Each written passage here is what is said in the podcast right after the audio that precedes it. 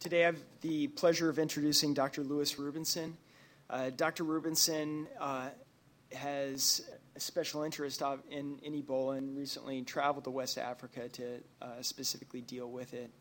To give you a little background, uh, Dr. Rubinson did his, uh, got his doctor of medicine at Northwestern, got his PhD at, at Hopkins in uh, clinical investigation. Followed up with uh, internal medicine uh, training at UCSF um, and fellowship in pulmonary care at Hopkins.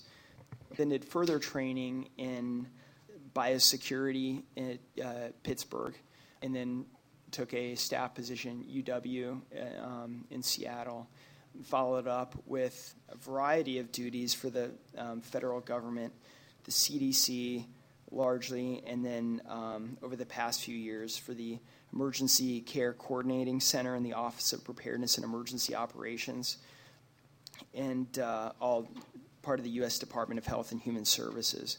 He's currently the, um, or recently the acting uh, chief medical officer up through 2013. So it's uh, really a pleasure to have him, and as he now directs uh, our uh, critical care resuscitation unit here at uh, University of Maryland, and it's really a, a wonderful addition.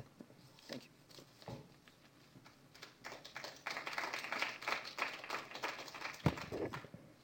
Thanks, everyone. So I'm going to talk about Ebola, hopefully try and dispel some of the uh, fear mongering and some of the pseudoscience that's been in most of the lay press for the past four or five months.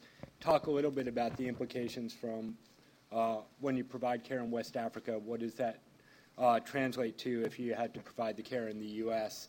Um, and then, uh, unfortunately, it's a pretty long lecture, but hopefully I'll, I'll bust through it so that there's time for questions and answers at the end. So, just in terms of relevant disclaimers and disclosures, the big one is uh, so I went as a uh, member of the WHO uh, and my talk only reflects my opinions. It doesn't reflect any uh, policy or doctrine from the World Health Organization or the UN. Uh, we're going to talk briefly about uh, why folks may sporadically come back to the U.S. and have Ebola. Talk a little bit about how it's transmitted. Uh, again, trying to dispel the um, a lot of the uh, fear that's been going on about it talk a little bit about the burgeoning knowledge base, and ultimately, if we have time at the end, to talk about what is critical care management with, uh, for with Ebola if we were to manage folks back in the U.S. and obviously all of you being in, uh, linked to different critical care divisions and departments here, uh, I think that's probably where most of the interesting stuff ultimately translates to. So, just in terms of history, so you, have heard people from the CDC say this is a new disease. Uh, they, of all places, should know this is not a new disease. So this has been 40 years, at least since it's been identified, probably been going on even longer than that. Um, but really, this is a new type of outbreak. So until recently, the people really had the right arm patch of kind of you've done great work was the Gulu outbreak. It was a large outbreak. There was just under 450 patients. And in comparison to now, we're, we're talking probably about 17,000 people who have Ebola in this particular outbreak. So the order of magnitude is so different. And it's different because this is an urban outbreak. All of these older outbreaks really happened in rural, isolated environments where a lot of the control measures were already starting to be undertaken even before the expatriate uh, international aid workers came in to be able to uh, get control of it. There have been a lot of prototype uh, vaccines out there, but there was really no economic marketplace to actually push them past uh, early development. And same with novel therapeutics. Again, there are a number of uh, investigational agents, but they kind of got stuck for a while because really the only people that were investing in that were Department of Defense, a little bit Health and Human Services, uh, a little bit in the international community, but on the most part, uh, companies aren't really going to bring these uh, agents forward when they see no economic advantage to doing so. So, a- as I mentioned, this outbreak is different, and it's different because uh, back in December it started in Guinea, probably started around Guéckédou, which is a rural area uh, of Guinea, And the species, there are five Ebola species. The one that's causing this outbreak is Ebola zaire. Uh, historically, has a very high mortality rate, but we really don't know what the mortality would be if people had what we would consider everyday care, such as what happens upstairs or over at the university. Most of the places where this was taking place, um, really IV fluid would be considered aggressive care. So, a- as to whether that is an element of the disease itself or poor healthcare infrastructure is not really uh, well known. In March, something changed. So, in March, what happened is there were folks who got infected in Guéckédou and then came back to Conakry, which is the capital of Guinea. And how many people here have been in West Africa? So, several of you all know that um, unfortunately the capitals are essentially urban slums. They're similar to Rio, similar to Port au Prince, and other areas that have profound uh, economic disadvantage and almost no resource. So, you can imagine when you start seeing disease getting into these very impoverished areas that have a high concentration of people, that it's off to the races. And that's in fact what happened. MSF, or Doctors Without Borders, had really started to shoot the flare up early, saying this is going to be an unprecedented outbreak. The rest of the world was kind of on their heels rather than leaning forward and missed really the early elements of the outbreak. And it wasn't until really you start getting into the summer that this thing exploded and the rest of the world started to realize this is much worse than anyone had ever seen. And this is kind of pretty much anywhere you go in West Africa, these are what the streets look like. Uh, and this is actually is a fairly unpopulated street compared to most of the other streets where there's a fair amount of economic things that are happening on the side of every road, and there's a huge amount of garbage disposal issues. There's a lot of wastewater that's moving around. So, again, not a place that's got a tremendous amount of deep resources to be able to respond once something gets hold uh, in, in these r- urban environments. Where's Sierra Leone? So when you look at West Africa, what we're talking about for this particular outbreak is Guinea, Sierra Leone, and Liberia were the most impacted uh, areas.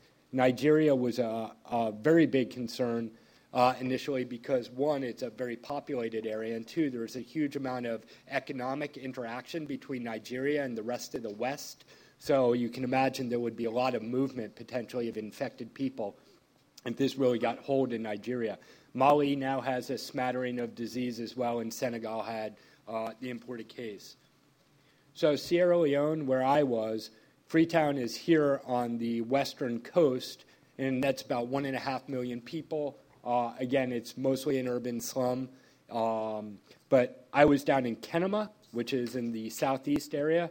And then the way the outbreak started is when it came over from Guinea, it started here on the eastern side near uh, Kailahun, and Doctors Without Borders set up an early treatment unit there, uh, MSF Kailahun. But once disease started spreading from east to west, the rest of the country had decided that Kenema would be the referral hospital for all the cases.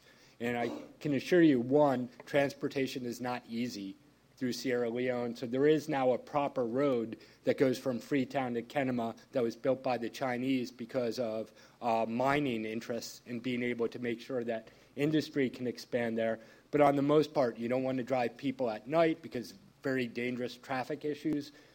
The way people move is they move through these makeshift ambulances that are essentially pickup trucks that have a cab on the back. Uh, there's no AC. They put three to 11 people in the back and send them without any hydration, and hopefully they'll be alive when they come to on the other side. Uh, and then just looking at overall, uh, why are these countries struggling so much? Well, Sierra Leone had just come out of a very uh, severe civil war uh, a bit over a decade ago and was really just starting to get their economy back in, in play. When you look at the overall GDP of the country, probably George Soros on a good year makes more himself than the entire country does, and that's for six million people. It's a very young country, mostly because of war as well as disease. The life expectancy is under 50 years old, and the illiteracy rate is nearly 70%. So it, it's a place where it's very, very hard to have systematic fixes. Uh, even though they're good people and they work hard, there's just not a lot of infrastructure to be able to build a response, especially to an outbreak that's this large when I went, I went part of Pillar 3, which is clinical care. There are a variety of other elements that are important to being able to get early isolation and stopping spread of disease in the population. The reason why clinical care is important is if everyone assumes that no matter what, you go to a treatment unit, you're going to die, they're not likely to come out of their community, get separated from their family, and being able to do that willingly. So, as part of both disease control as well as just doing the right thing, being a, a good human, is to provide better care to make sure that you're impacting and reducing the mortality of this disease. So I ended up at a place called Kenema Government Hospital. Um, and this is just a photo that was taken from one of the, uh, the, scientific journals that highlights some of the senior staff. So Kenema Government Hospital was a very proud place. They were the only place that had a Lassa treatment ward in the entire world. And they, again, took a lot of pride in having that as their claim to fame. Uh, this gentleman, uh, Sheikh Umar Khan, was the Lassa physician. So about a decade ago, the previous Lassa physician died. And everyone stepped back when they asked for volunteers, and he was the guy left standing. And he was willing to do what most people wouldn't do, which is to take on a highly infectious and you know, reasonably uh, deadly disease and make his career out of it. He trained internationally, got fully trained in infectious disease, but unfortunately, he got Ebola during this outbreak and he died. In fact, uh, a number of the senior staff at Kenema, before I got there, there were over 30 healthcare workers who were, had already been infected. Nearly 20 of them had died before I got there.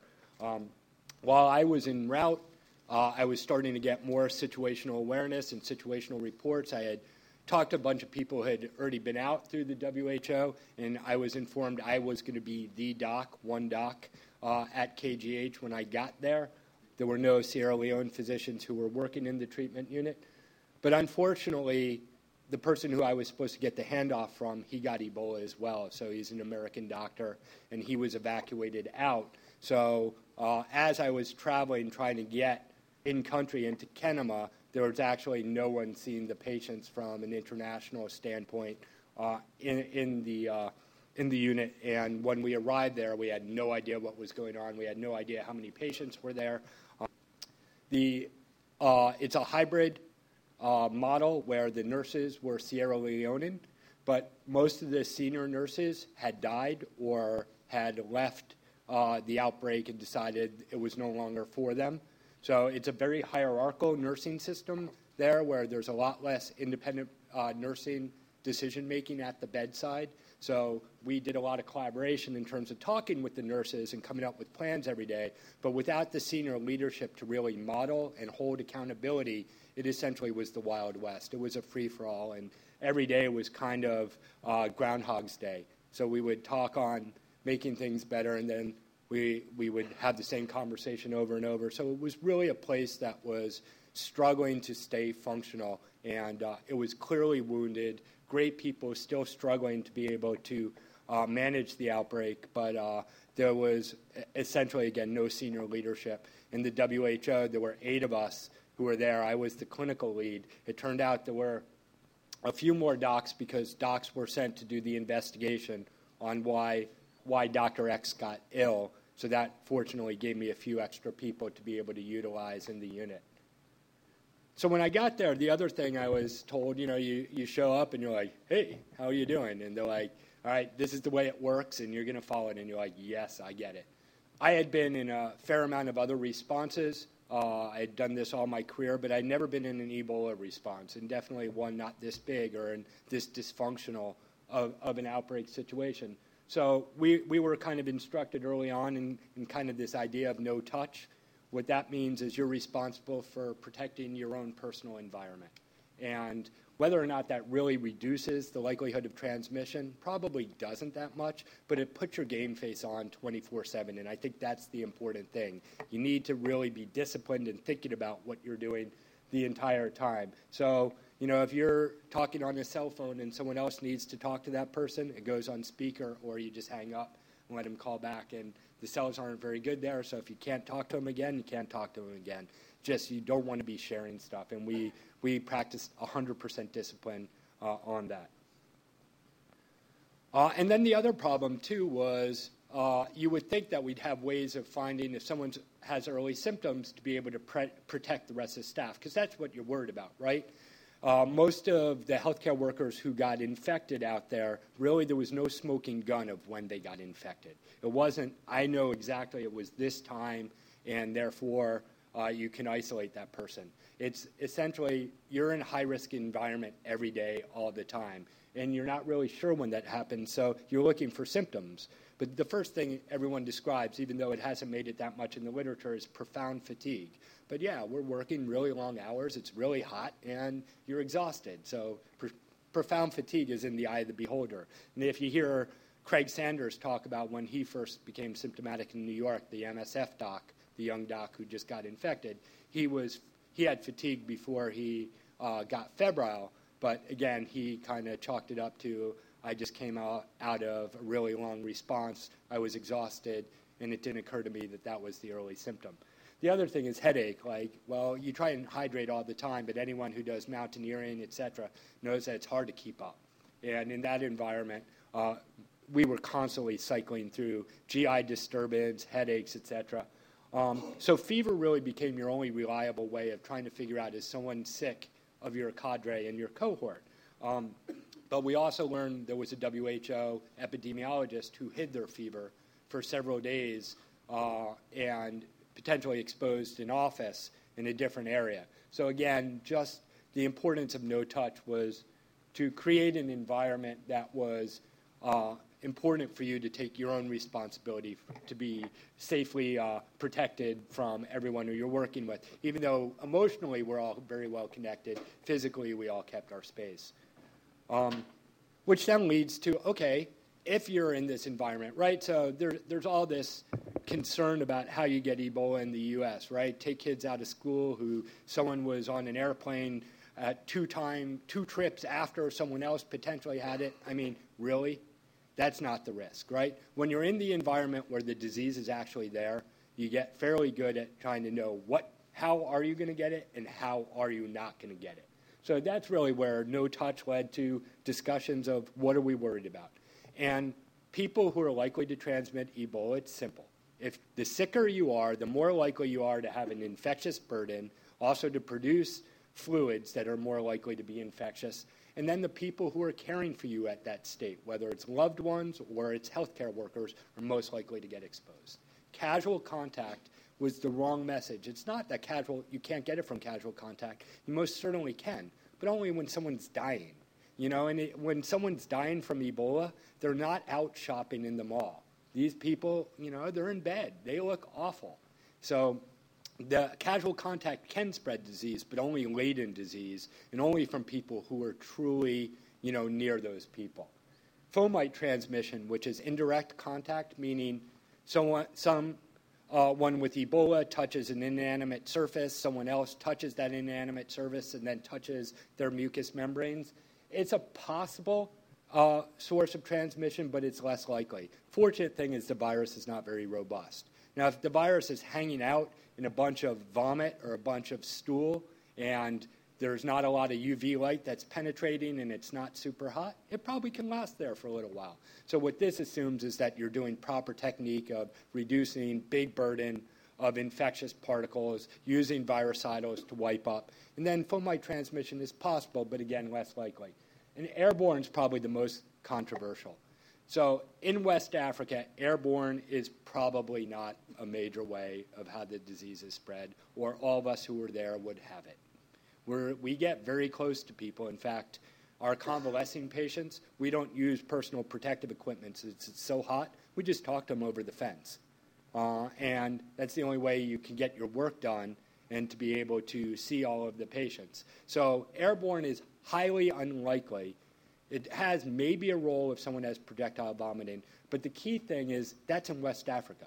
In West Africa, there's no use of oxygen at all.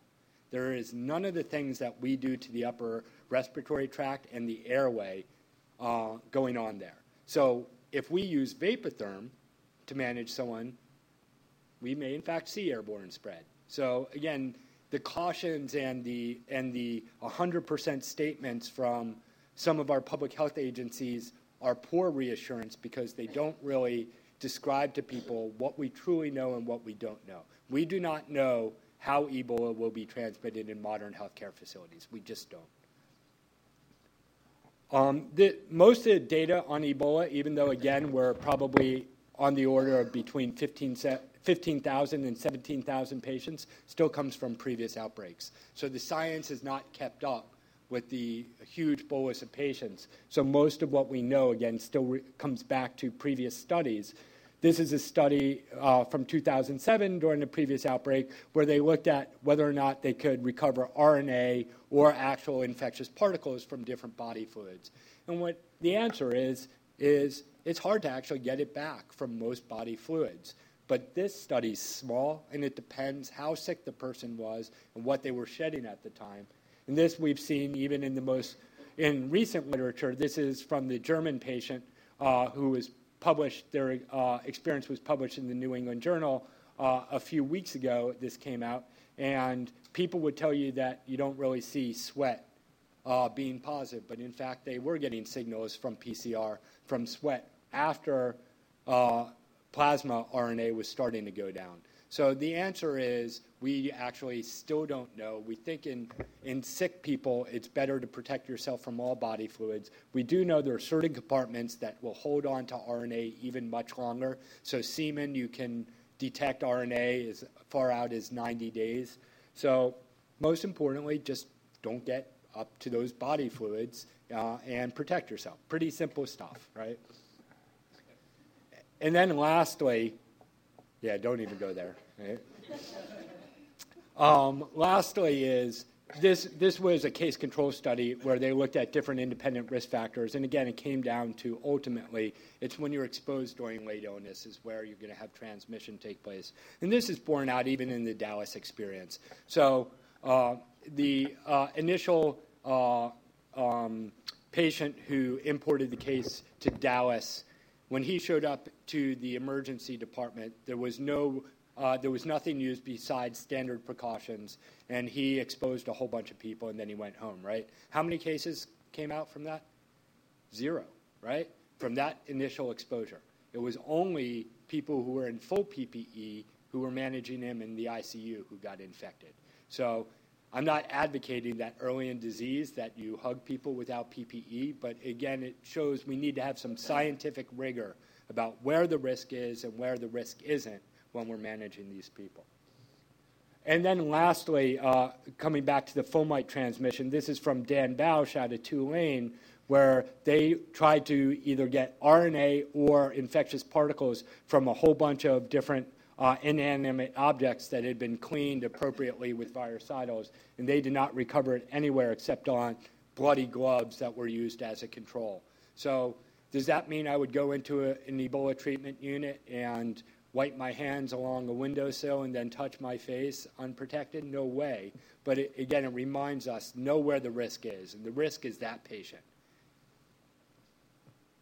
So, uh, when I got there again, you know, they always make the person who has no idea what they're doing the lead. So I was the lead, but I was with a group of really smart people. So Freddie is a person who's been working on Lassa and viral hemorrhagic fevers her entire career. She's actually Dan Bausch's wife, and as a couple, two of probably the most experienced viral hemorrhagic fever docs in the world. So she was out there doing an investigation on why. Uh, why uh, the doc before me got ill. So she was a great resource to have to figure out how do we get this place back under control. Suzanne Donovan's a great infection control doc out of LA. Dario is a logistician who worked with MSF for years on Ebola outbreaks. Um, Rebecca is a great infection control provider out of the UK. And Henry has been a Ugandan army physician who did several Ebola outbreaks. So, as a group, we were able to really try and generate consensus of how do we reestablish control in this place that's on fire. And of course, it said, yeah, how do I make it home alive, right? So the first thing is obviously you need to know does the stuff you're putting on does it work, right? So how many people got frustrated as they were reading the guidance on what you should be using for PPE over the past four or five months? Yeah, it got really confusing, right? And, and, I think where a lot of the confusion initially started is the, the recommendations were based on epidemiologic transmission and what we do every day. So, How good are we at stopping C. diff? Yeah, not really good. But they recommended essentially the same stuff we do for that uh, for Ebola.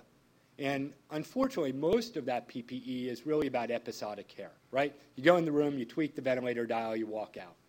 You go in the room, you examine the patient, you walk out. In Ebola, you really you're in the area for a long period of time. Even when you look in the biocontainment units in the U.S. in Nebraska and NIH in Emory, because taking off the stuff is so dangerous that you don't want to be uh, exposing yourself to that risk moment to moment. When you're doing episodic care, now you need your whole body protected, right? You're not running in where only the, your front is potentially going to be exposed. When you're in a room for three hours, you don't even have, always have sense of where all your body is, what you're going to touch. If any of your exposed skin uh, uh, gets virus on it, and then you touch that with your hand and touch your face, because we're constantly always touching our face, then it's off to the races. So the PPE really did not make sense, and it wasn't what was being utilized in West Africa at all. Uh, we, in fact, thought that the U.S. recommendations made no sense.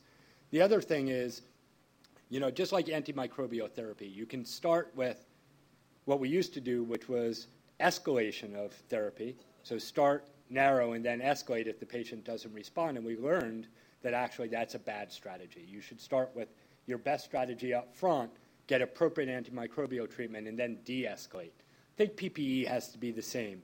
People have said, well, why don't we just wait until they have nausea, vomiting, and diarrhea, and then we'll put on higher PPE? My experience, uh, albeit uh, anecdotally, is I could never predict who was about to vomit.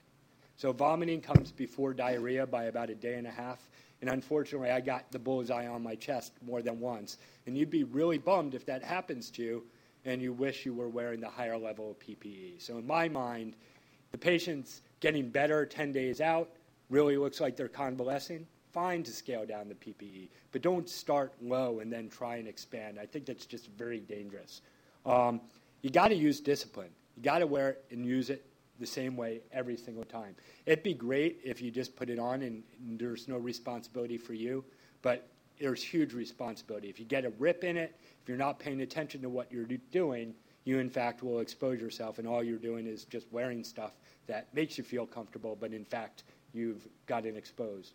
Know where your highest areas are. It's your chest, your belly, your feet, and your hands that are going to be the highest burden. So when you're taking off stuff, you want to reduce the infectious burden. We actually disinfect. We spray with bleach to reduce the infectious burden because we know if you take stuff off 100 times, there's going to be times where you actually uh, self contaminate.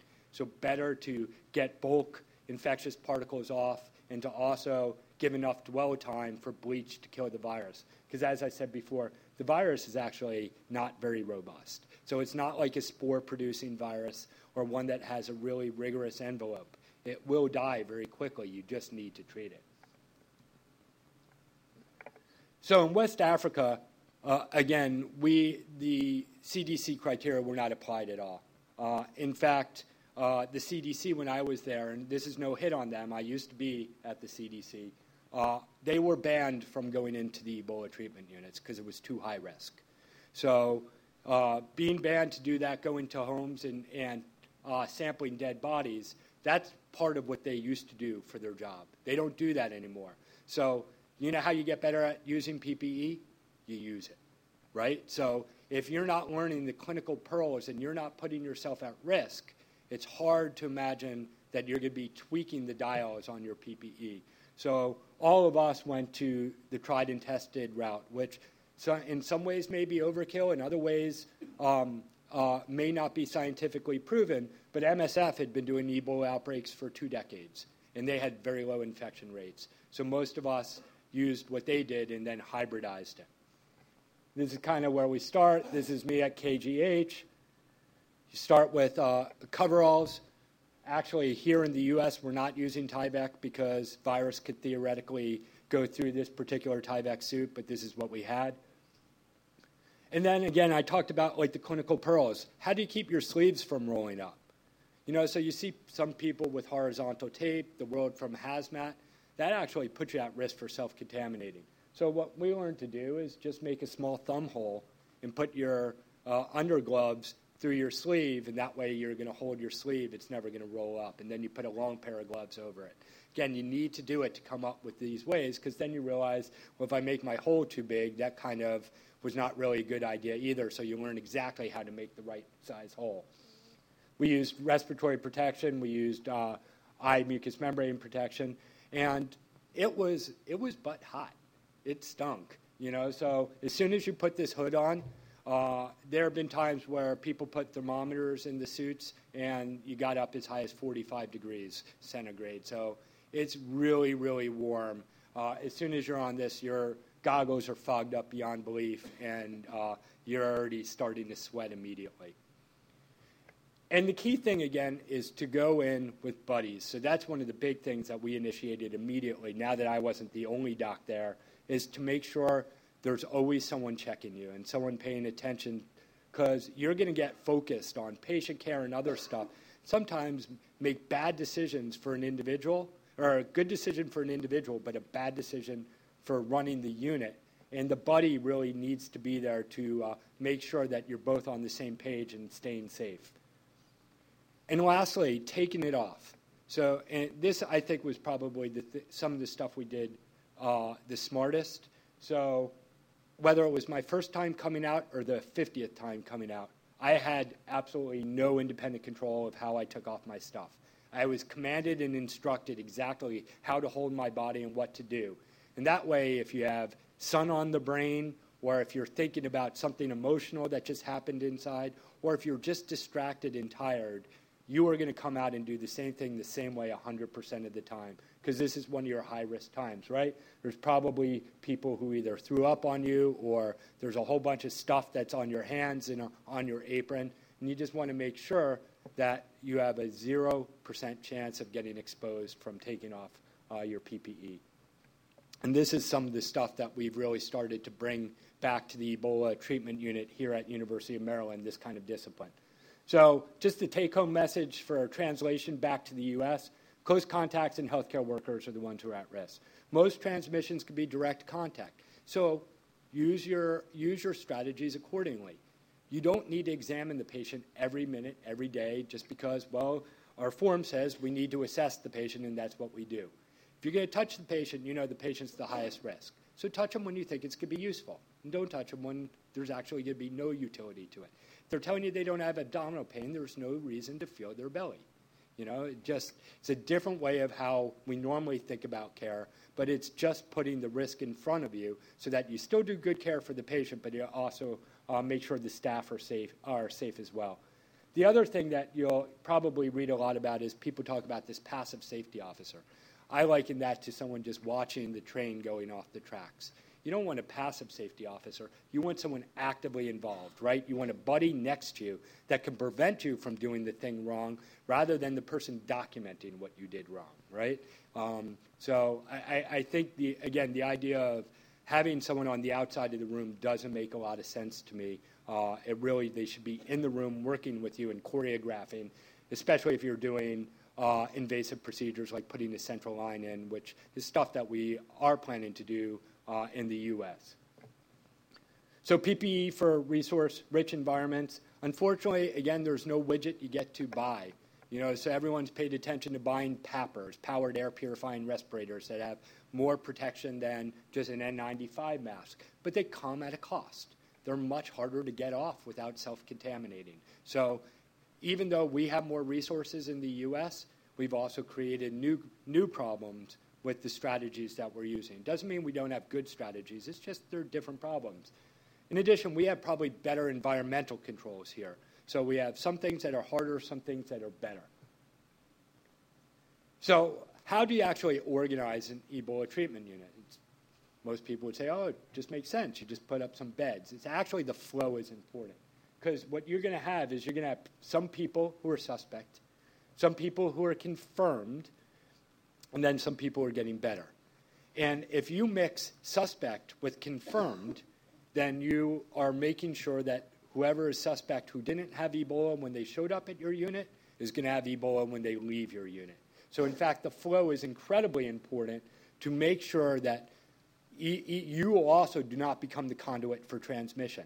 So if I just see patients willy nilly and in no particular order, then I may see someone who's sick because I get focused on them and they have Ebola. Oh, yeah, and then I go talk to the person who just has TB and I put my hands on their chest. And I, you know, so there's clearly a strategy for going to people who you think do not have Ebola first and organizing the patient flow so that you get to them first so you don't track infectious material back to them. Uh, so Henry and I, we were clinical buddies. We would go in together. We'd spend about two hours, occasionally a little longer, but really couldn't do more than two hours in the suits in the morning and in the afternoon. When we would do three sessions, we were really burnt, but occasionally we would try and do three sessions. The third session is usually in the middle of the day. It can be really hot, and uh, it just becomes pretty dangerous for getting stuck inside. At night, too, the generators were highly unreliable, so the lights went out all the time. They used nails to put up IVs, so you can imagine if the lights went out and you couldn't see what you were doing, you're very highly likely you were going to rip your suit. So we just made uh, a decision that we weren't going in at night, which stinks for the patients, but just had to be in terms of our safety. So we would meet with the staff, we would meet as a team, and we would decide what's the goal for this particular mission going in. And we had to stick to it. So remember, I said we didn't know what the census was? Well, we figured it out after a while. So at our maximum, we were between 120 and 130 patients. Uh, and there were essentially two docs. So two docs, do the math. You have 90 minutes to two hours in your suit. There's 100 and some odd patients. That's not a lot of time per patient. So you really needed to organize this as a population based uh, care of the unit rather than getting stuck on individual patients. And so we would meet with the nurses. We would all agree on what we were trying to do for the particular time going in. Here's where we started. The ambulance would drop people off here. They used these makeshift tents when this annex, it was supposed to hold about eight people. It was dreary, it was gross, there was dried blood, dried vomit on the floor all the time. The beds were rusty. They were, you know, essentially they didn't have mattresses or they were on the ground with a bunch of vomit and other stuff that they would try and clean but never got cleaned. We would sometimes have 30 or 40 patients in there, so they would overflow them into these tents, which essentially were pressure cookers. So they were really heavy canvas, and you would try and ask them, don't put them in during the day. Unfortunately, uh, sometimes they would, and we'd find a fair number of people dead in there from, uh, from hyperthermia. So it was just a place where you had to try and get control every day of organizing what's the safest place for the patients. This was our suspect ward, though. So we would start, again, we would walk over the bodies on the ground who were clearly sick to try and get to the less sick people, talk to them, because the key thing we wanted to do is if you didn't need to be there, you needed to go. And that was going to be the safest place for you was getting out of the unit. So we were looking for a low to medium suspicious patients, get their PCR done. We had the CDC lab on site, so we actually had good throughput for uh, being able to do PCR. Uh, and the other thing is we wanted to find the really highly suspicious patients so we could concentrate them in a treatment unit. Because if you have a patient here and a patient there and a patient there, uh, and the landscape was very big in there, and people were constantly moving around. It'd be very hard to provide aggressive care for any group of people. So we tried to get them to be uh, find out if they were positive and put them in one concentrated area, so at least we could do aggressive rehydration therapy with those people. And then there was always more patients coming in. Uh, it, it is important to note, though, that in West Africa we kind of figured it out, right? So MSF knew how to turn their ambulances around and go get more people. In the U.S., kind of fear uh, was paramount, and with the one patient who went to Dallas, this is initially how they dealt with their ambulance. Let's just put it somewhere and hope it burns. So you need to use some common sense. We were turning these things around all the time. There is a way to clean these ambulances and, and get them back uh, to get more patients. So You'll hear this term more and more PUI, the person under investigation. So they're not suspect Ebola cases, they're pers- persons under investigation. And the important thing is every place needs to have the ability to uh, identify and isolate. And that's because we don't get to determine where suspect patients or PUIs show up, right? Um, the other thing is if you screen on fever, good luck. We're about to come into the flu season. We also have RSV and other situations. So there's going to be a whole bunch more fever in the community than there's going to be Ebola in the community. So we would advocate screening on the travel and the potential sick contact first and then looking for symptoms rather than screening on symptoms, which is different than how we did SARS, et cetera, but it makes much more sense. You're just going to shut down emergency departments and other places with every person who shows up. They have a fever. If all of a sudden you had to put PPE in until you ask the travel questions. Uh, even in West Africa, we rarely saw someone who had Ebola who we couldn't link back to another case. So it's important to note that that sick contact is actually still very useful for being able to figure out if they're high risk or not. Yep. Screening. The screening criteria are constantly changing. You can get them from a variety of websites. They're pushed out by the university as well. They're mostly coming from the CDC and the state health department. I think the the struggle I have with them is the criteria is okay, but they're really epidemiologic case definitions. They're not clinical definitions. So, like when you look at some of the symptomatology, there's no duration. If someone's had nausea and vomiting for four weeks, I assure you it is not Ebola, right? So I don't care if they came from Sierra Leone and have nausea and vomiting.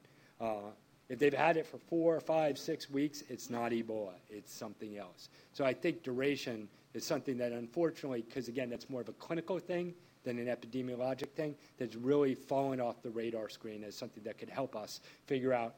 Uh, also, the temporal course. You know, they do the list of symptoms, but they don't ask in order. So if you've had certain things and then something else happens and it's way out of order, again, it doesn't sound like that's Ebola. Well, how do we make the diagnosis? Right now, uh, molecular testing, PCR, is going to be the uh, main way that the diagnosis is made. Uh, and again, most of the data is still based on previous outbreaks. And the previous outbreaks taught us that the CT, so the lower the number of the CT for PCR, the higher the infectious burden. So it's the, it's the cycle in PCR in which you get a positive. So if you go through 40 cycles and you never get positive uh, um, RNA back, then that's a negative test. If you go through 19 cycles and you get back, that person's super hot. That is very, very sick person uh, and uh, highly, uh, highly, highly viremic. But on day on the day of initial symptoms, and the day of initial symptoms being fever, if you test people, the threshold for detection is right there. So unfortunately, someone could be positive, just like the Sierra Leonean uh, surgeon who came back to Nebraska. On day one, he was he was negative. Then they retested at 72 hours, and he, in fact, then became positive. So that's our struggle. Everyone thinks, oh, we're just going to get the test and it's going to rule it out, when in fact, the test only rules it out when you have several days of symptoms. So we need a more sensitive test that can identify even fewer copies. In addition, most of the testing was had to be done in BSL-4 labs. So they had to take a sample, they had to kill it, and then extract the RNA. Uh, and that requires, again, a high level of biocontainment to be able to do that testing. The only ones who do that here are um, the state health department. USAMRIID, which is at Fort Detrick, can do it, but t- typically doesn't do it for civilians, or the CDC. Through that uh, network, the Laboratory Response Network, it was set up to confirm. But here, we need rule out, right? Like, if you have someone who's you're highly suspicious has Ebola, and it takes 10 hours longer to get the test back than before, who cares? You're, it's not like you're going to take them out of isolation. And it's not like you're not going to wear PPE. What we really need is the ability to rule out the low likelihood person that we need to get them out of isolation to open up the four additional beds that are closed in the emergency department, or if we have them up on 6 Weinberg, to be able to get back to business as usual. And that was not seen as the uh, important uh, task of the LRN. It's starting to change, but fortunately, what we have been able to now get is there's something called BioFire, and it just received the FDA's emergency use authorization approval. It's a uh, self contained molecular test that does not require high biocontainment.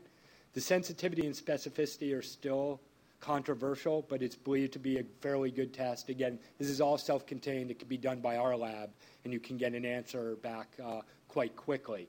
Still has the problem of day one in terms of threshold, but the good thing is uh, we can now get a test uh, if we're struggling to argue for the state to do a test.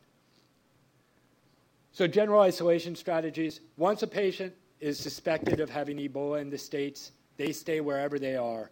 Uh, we may move them from our ED upstairs, but they're not traveling around. They're not going to CAT scanner. They're not going uh, to a variety of different diagnostic studies. They're stuck. And that's because of the potential for spread. And because of that, that's going to limit the diagnostics. Our lab here and a fair number of other labs have refused to run uh, samples in standard lab uh, machines. So the only way, once we decide to isolate someone, we have to use point of care testing. So we have a Piccolo, we have an iStat, we have the ability to do D dimer, but on the most part, you have very limited uh, point of care testing. In terms of x ray, the only uh, diagnostic we're going to have is bedside ultrasound. Um, there is some suggestion from the American College of Surgeons that perhaps you could do surgery on these patients. This has never been tested. The only time I know that surgery has been done was a case in uh, Uganda, and every person who was exposed to that surgery got Ebola. So, Sam, would you uh, step up to the plate for that? Yeah, I, I, I think until we know more, it's great to put out that guidance, but really, uh, I, I mean, our guidance should be based on better science than just we want to make sure we're putting out our own statement. There's almost no guidance that's scientifically derived from there. Uh, when you look at ECMO, at least ELSO came out and said at this point in time they don't see any utility for ECMO because how many people have seen a bloodless cannulation? right? And if you think about it, I said the sickest people are the highest infectious burden, right? So the person going on ECMO is probably sick, probably uh, satisfies the sickest type of people. Then you have a blood, uh, a bed filled with blood during cannulation. That just seems like that might be a bit of a strategy where now we need to think about healthcare worker safety and really should we be doing that. So here's the flip side of that most people who come to the U.S. from these countries are going, if they come to the healthcare system for need, are not going to have Ebola. They're going to have something else. So what do you do if someone who's you know 60 years old who comes in and has signs of a CVA? Oh yeah, but 15 days ago they traveled from Liberia. If we isolate that person, they don't get a CT scan. They certainly do not get TPA, and their life may be changed forever. Well, it's also not a home run therapy either, but it's the mainstay standard of care therapy. So, how do we decide what's best for the patient at the same time balancing how do we keep our facility and staff uh, safe? And especially when we're in that time window where the laboratory test will not give us an answer. Well, we're starting to try and build here, and we've worked it through the executive uh, committee that's overseeing Ebola here at the university that represents the dean and the CEO of the hospital, is to try and come up with an assessment team that's trying to figure out what's the likelihood the patient has something, what are we proposing to do to the patient, and what is that proposed intervention or exposure do to put staff at risk. And then trying to weigh those things to, again, balance so that we don't take someone who has very low likelihood of having Ebola who would get an intervention that's not likely to transmit to anyone and to hurt them because we just knee jerk reaction decided to isolate them and not giving them the therapy. More to come on that. We're still working it through risk management and lawyers, but hopefully at some point in the near future that'll be a formal capability that the university has. So just finishing up with the annex. So we start assessing the patients who are at high risk now that we're done with the low risk people. And really, our therapy was pretty basic. It was you, when you're talking to a patient, you grab water and you just push water into their mouth. You know, uh, if you think the person also needed oral rehydration salts, you would mix that in. There was oral rehydration uh, fluid that was made, but I never trusted the way it was made. So I personally would just make it at the bedside for the patient and then just make them drink in front of me. There's only so much you could do in that period of time, though. Our nurses, there were 34 nurses, about six went in. The rest of them would maybe feed patients, and clearly no one was getting rehydration. We started to use survivors, people who were recovering from the disease, to help us with rehydration because It's not like you needed complex medical knowledge. You just needed to be in there and watch to make sure people were safe and that when they were getting sicker, that someone was working to rehydrate them.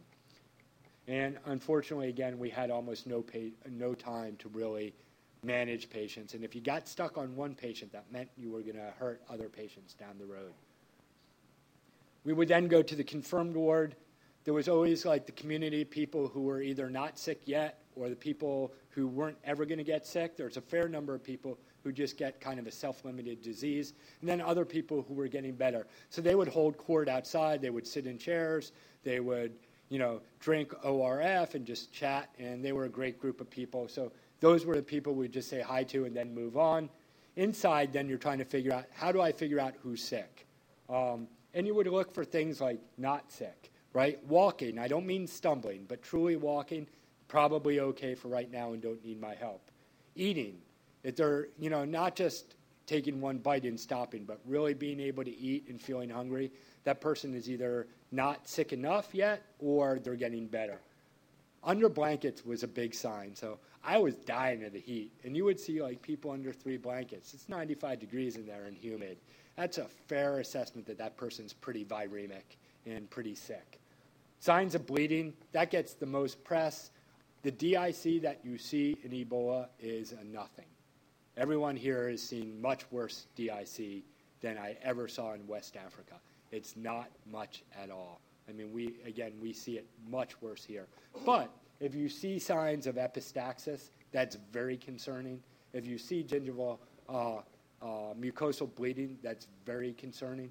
But the people who bleed out, it's typically a premorbid state. So they may have an upper GI bleed and bleed out. But on the most part, you're not walking through going, wow, I just can't believe there's blood everywhere. No, it, it's a lot worse in U.S. ICUs than it is there. In fact, overall, the disease, you know, for intensivists, all of us who went out there uh, who were intensivists have talked since. We're all like, really, this is it? This is the disease? It's not that impressive. You know, you see much worse disease, especially with some of the infectious disease we see here, uh, that just the body looks a lot worse. That may be a factor that we had very little supportive care to be able to offer there, but I was really underwhelmed by the disease. Uh, just in terms of things that uh, increase likelihood of dying. So encephalopathy is a big one and hasn't gotten much attention again in the medical press. So you hear most people say this is a GI disease. The diarrhea is like cholera. You have, you know, six to 10 liters of diarrhea. That's true, but actually the encephalopathies are pre- profound. And it's an agitated encephalopathy. It gets in the way of everything you want to do. The patient's hard to be able to manage. They're not someone you want to really start an IV in. They're even difficult to give IM drugs to. Uh, I wish we had ketamine because I think that probably would have been a better drug to be able to manage this.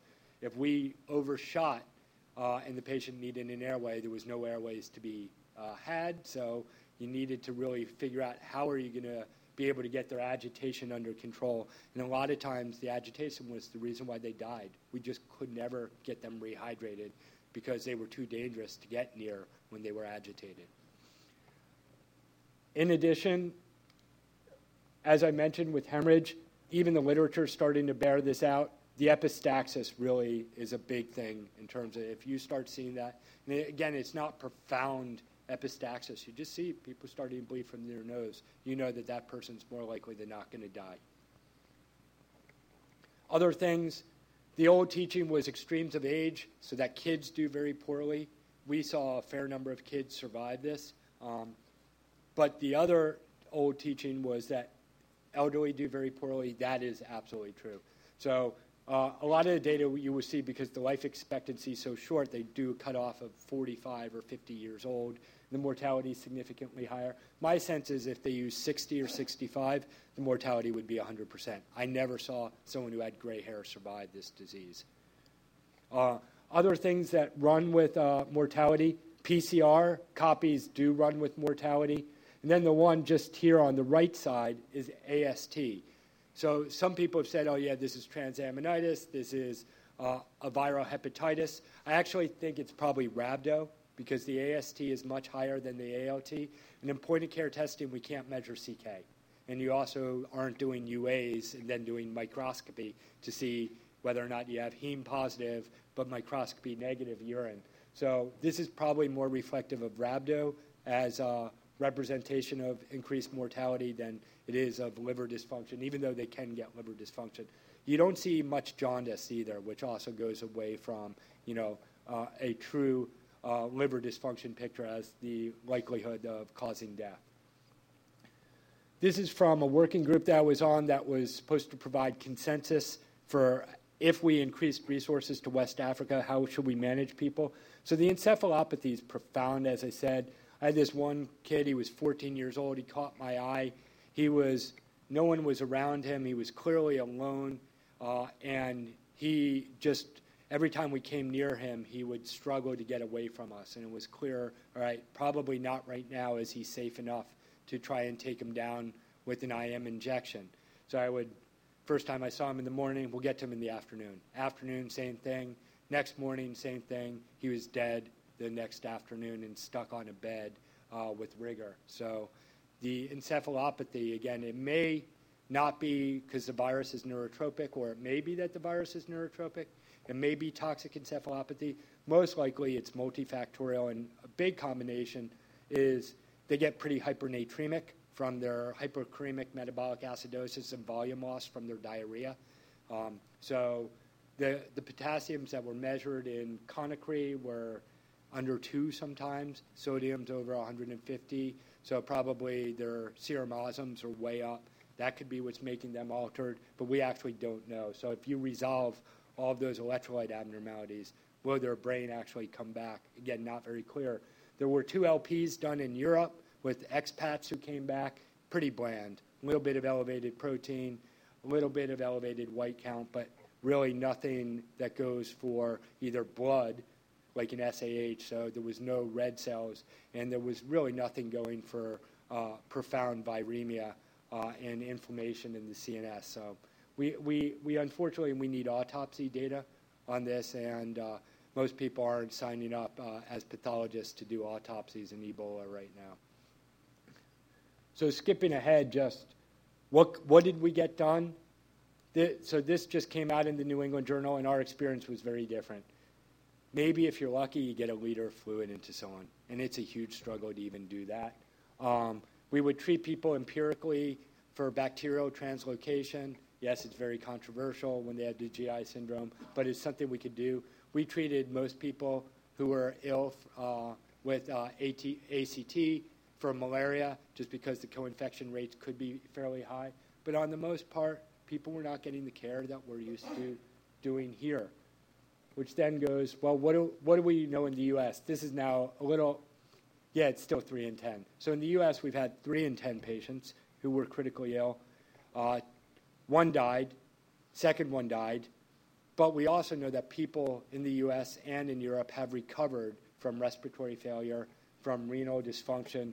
So we think that some level of organ support probably makes sense. We never saw hypoxemic respiratory failure in West Africa. And the reason why I know is we used the pulse ox not because we were trying to figure out what their oxygen saturation was, but um, you can't take a watch into the Ebola treatment unit. So there's no way to determine seconds. So the best way to figure out what the patient's pulse is is with a pulse ox. So we did pulse ox on everyone. Invariably, they were not hypoxemic. Almost everyone who's come back to Europe and the U.S. are hypoxemic.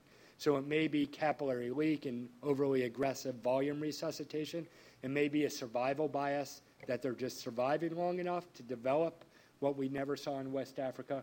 But the important thing is you know, I, think we should be able to provide respiratory support, renal replacement there because people have survived, and we do see it uh, as a as a fairly common thing in Europe and the U.S. But I also think we need to do things a little differently. You know, in terms of your indications, don't wait for people to crash, right? You do not want to have an emergency procedure to do anything. If someone's failed nasal cannula and they're probably having increased oxygen, I would not use Vapotherm because we don't know what it does for spreading disease. I would not use non invasive for the same reason. In addition, those can temporize people to where they fall off the cliff. And then when they crash, they crash very quickly. So our strategy here is going to be plot a few data points. If they fail nasal cannula, even though normally we, of course, would want to keep them off the ventilator, we are going to intubate them in uh, much earlier in the game so that nothing is an emergency. It's all going to be planned and elective. I think we could do intubation uh, carefully. And just finishing up the last thing, so this is this is not a spectator sport, right? So our trainees, we've made a decision, shouldn't be in there. Not because there's probably not some utility for trainees to see a new disease, but this is not the time where we want to put people at risk. And the discipline, again, has to be 100%. We need to minimize people's exposure. So, like I, I said, routine exams, you know, just don't make sense. If you're examining them for a reason, absolutely. But if not, um, just don't do it. No emergencies, right? Everything should be planned out. If it looks like the patient's going to require renal replacement therapy in the next day or two, then it, the line should be put in now. The stuff should be already ordered up. Again, nothing should be a crash. Anything you do needs to have a primary plan, an alternative, a contingency, and an emergency. So for our DoD people, they're used to PACE. Um, it's kind of, uh, used by the SOF community. We typically we don't plan enough when we do procedures. You know, we're always busy. We're trying to multitask. We're doing a whole bunch of stuff. So in our unit up on 6 Weinberg, the day is going to start with a briefing. We're going to talk about goals. We're going to talk about if we're doing a procedure, how are we going to do that procedure? What are going to be the alternatives to the procedure? What are we going to do to bail if we're having trouble with the procedure? And again, just more discipline and um, and deliberate movement doesn't mean you don't do the procedure. It means you just need to be a little safer in doing it. So I'll stop right there. Um, sorry to go over a little bit.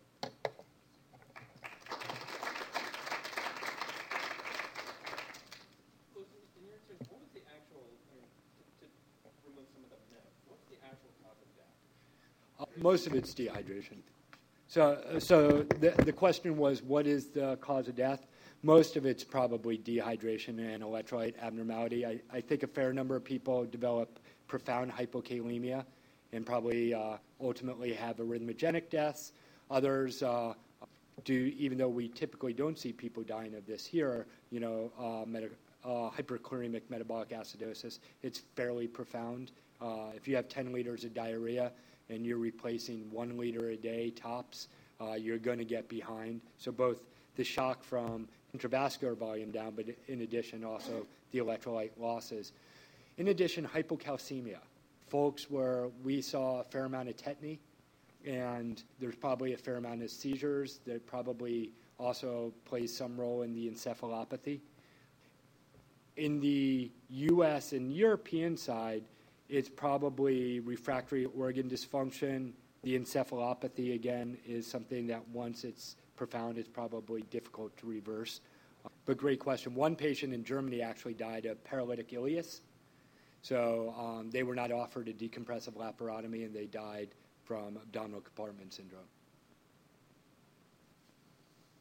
Couple, couple questions. Um, from your standpoint, in the U.S., what would be the ideal staffing um, from a physician and nursing standpoint? How would you set that up? Right. Oh, it's a great question. So the question was, how would you staff an Ebola treatment unit? The first thing is it depends how sick the patient is, right? So some of these patients, you know, almost look like outpatients, right? So you don't want to have two or three intensivists who, you know, don't even know how to manage an unsick patient.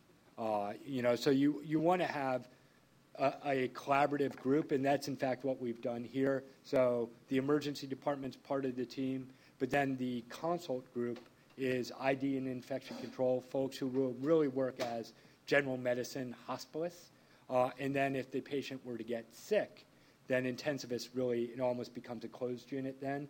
That was the difference I think from Emory really used ID up front and then realized what you know after their first two patients weren't that sick when they had a critically ill patient.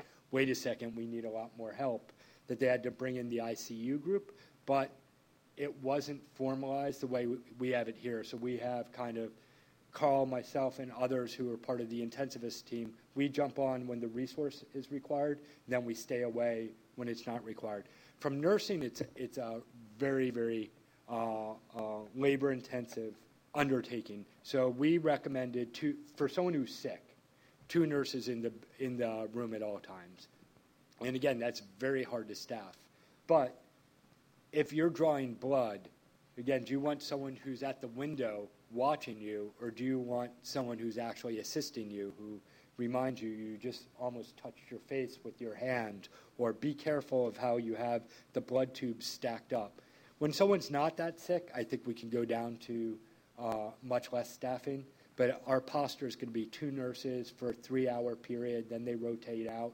There's going to be NPs uh, who are going to be in the unit because invariably the docs, if we really do have a case, are going to get stuck trying to do IRB with the investigational new agents. People are going to get stuck having to do media things.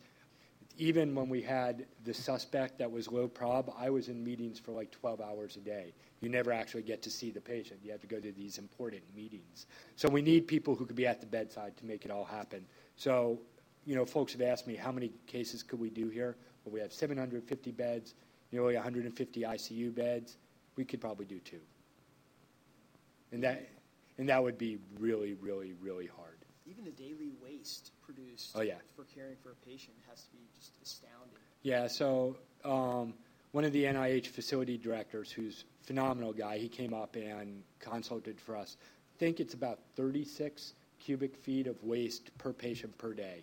And if you had to think about it, that has to be treated in a very special way. So what Emory's done, what NIH has done, is they've bought a large autoclave capability so that you can sterilize before you get rid of. We have not undertaken that investment here. So here we're going to be using burn boxes, which, yeah, it will, all your PPE has to go in it, right? Everything you do has to go into that waste. So, yeah, it's a, it's a huge ordeal.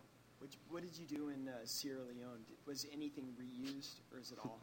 No, uh, I, I mean, reusability actually, while it sounds like it's a good thing, especially from a money standpoint, creates all new complexities. How do you bring? How do you disinfect something and bring it from the hot zone back to the cold zone and make sure that you've really got it to work? I mean, if you have goggles, yeah, you can dump them in uh, bleach for 30 minutes, and I can assure you there's going to be no Ebola in thereafter. Anyone put goggles on after they've been in bleach? Yeah, you get a pretty good whiff of bleach, and your eyes burn too, right? So there's it makes sense that you want to reuse, but it's hard to reuse. So what we ended up doing is getting rid of everything, and we just we incinerated it all there. Um, here again, there'll be some incineration. There's reusability. The reusability uh, equipment here is the PAPR. So the PAPR belt, the PAPR uh, trolls, and the PAPR hose have to be disinfected and reused. Also the boots. Okay. And then um, in in Sierra Leone and other locations in West Africa, how do you know when evaluating a sick patient uh, that it's too late to make any difference? Oh, when you question. say, you know, it's unsalvageable. It's a great question. So our biggest, so some of our biggest stuff. So if they had par, uh, abdominal paradox, that was usually someone who had such a profound metabolic acidosis that was I was unlikely to keep up. If they had that in combination with encephalopathy, almost all of those people just died, and they died that afternoon. There were a few people though who we saw isolated encephalopathy. Essentially, they were hypertonic, uh, and they may in fact have been hypocalcemic. Who two days later we, you know, we had written them off, and they were speaking, and they were like normal again. So that's the other thing you learn, right? So the Gulu outbreak, 425 patients, people are going to tell you, we know that no one ever or almost always, but now when you're at 16 and 17,000, you start to see that if I've only seen five patients and I'm making uh, almost or never statement about five patients, I may be right, I may be wrong, right? So I think if you see someone who's got encephalopathy and abdominal paradox, it's unlikely they're going to survive, and based on your resources, they would not be the first person I go to. But, you know, it's also, I think we started to see some people survive who we had written off that because we, I, I probably saw 300 patients, you get enough experience where you start to realize it's a lot like here, right? Where we, we have pattern recognition. This is someone who's unlikely to survive Um, but I don't think we had the razor sharp exactness of being able to know this person's absolutely dead. The epistaxis probably was the only one that really ran with that, or an old person. If you saw an old person, you knew they were in trouble. If we saw an early pregnant person, all, they, all of them died in our unit as well. So there were a few kind of patterns that we saw, but I think we started to realize we were getting some of it wrong as well because we were seeing a fair volume. And, and how do you uh, resuscitate somebody with how much fluid? How do you guide that? What type? I mean, ideally, I imagine Plasma-Lyte or what empirically Right. without the sort of point of care uh, electrolyte testing to guide uh, therapy. How do you? What do you do? Yeah, no, you're, you're right. What do you do? So, uh, unfortunately, you know, so we were banned from starting IVs because of the recent uh, person who I got, uh, who I replaced getting Ebola. So, because of that, we had to rely on the nurses to start IVs, and they would put 24 gauges in like the thumb. And and then the IVs, they were these metal catheters. Like you've never seen anything like it's the metal catheter where the med port is right on the catheter. No uh, no Luer lock, and then you're using bottles uh, of IV. So we would teach them 16 or 18s, except in kids, and you would get in there and you would tell them stop capping them off because they're metal and they would clot, right? And you're like, every time this bottle gets dry, you see them. Every time you walk in the room, go to this area, it's the sick treatment area. Anything that's dry, replace it. Never happened for weeks and weeks. We would only when we came on rounds would we replace it. So really there was nothing that you titrate to because you couldn't ever get close. So what you're doing on rounds is you're talking to the next patient as you're squeezing the bag on this patient and trying to get someone to translate for the third person down. It, it, and, you know, it's, it's unfortunate. Uh, we also didn't have that much balanced crystalloid. We had LR, if anything, um, but there's Plasma-Lyte just is unknown out in Africa. So there was a, a fair amount of, na- of uh, saline, which is exactly opposite of what you want to be giving. In addition, uh, uh, while we never had ultrasound to look at the optic nerve, I'm sure a fair number of people had elevated ICPs. They were giving a lot of dextrose solutions.